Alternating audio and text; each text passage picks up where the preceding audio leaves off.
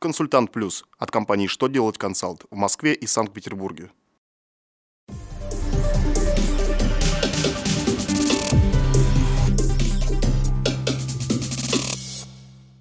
Добрый день, дорогие друзья! Для вас работает служба информации телеканала «Что делать ТВ». В студии Дмитрий Золотарев. В этом выпуске вы узнаете, облагаются ли НДС отступные, выплачиваемые арендодателю, каковы особенности приема на работу бывшего госслужащего, кем будут заключаться энергосервисные договоры в многоквартирных домах. Итак, о самом главном и по порядку. Нередко в договоре аренды стороны оговаривают выплату отступных при досрочном расторжении договора. То есть для того, чтобы не оплачивать арендные платежи за помещения, ставшие ненужными, арендатор компенсирует арендодателю часть неполученной прибыли и досрочно их освобождает. Нужно ли такие отступные облагать НДС? Финансовое ведомство разъяснило, что суммы отступных, которые получены арендодателем от арендатора в случае отказа последнего от аренды торговых площадей, в налоговую базу по НДС не включаются.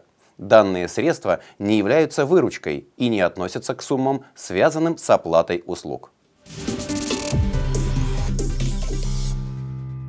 Минюст России подготовил памятку о приеме на работу бывшего государственного или муниципального служащего. В документе отмечается, что в соответствии с законодательством о противодействии коррупции, заключив трудовой договор с таким сотрудником, работодатель обязан в 10-дневный срок известить об этом представителя предыдущего нанимателя экс-служащего.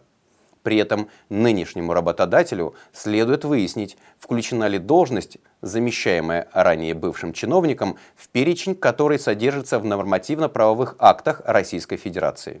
Кроме того, нужно убедиться, что с момента увольнения экс-служащего с этой должности прошло менее двух лет. Документ также разъясняет форму сообщения и порядок его направления. Правительство России разработало проект поправок в жилищный кодекс и ряд законодательных актов с целью усовершенствования порядка заключения и исполнения энергосервисных договоров в многоквартирных домах. В частности, документ предлагает отнести решение о заключении таких договоров к компетенции общих собраний собственников в многоквартирных домах. Наряду с этим в проекте оговариваются условия и порядок определения размера оплаты всех или отдельных коммунальных услуг. В законопроекте также перечислены категории граждан, которым предлагается предоставить 50% льготу по оплате энергосервисных услуг или вообще освободить от их оплаты. На этом у меня вся информация. Я благодарю вас за внимание и до новых встреч!